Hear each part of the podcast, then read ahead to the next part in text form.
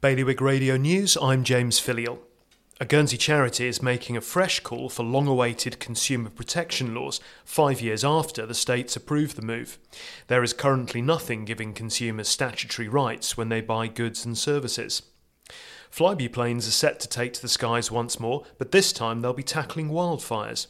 After the airline collapsed in early 2020, Conair seized the chance to snap up nearly a dozen of its Dash Q8 400s. The Canadian company specialises in converting ageing planes into aerial firefighters. Guernsey police have arrested a man after a woman was assaulted outside the Rockmount on Sunday evening. Officers say the woman's leg was injured during the assault, which took place between nine and half past at Cobo.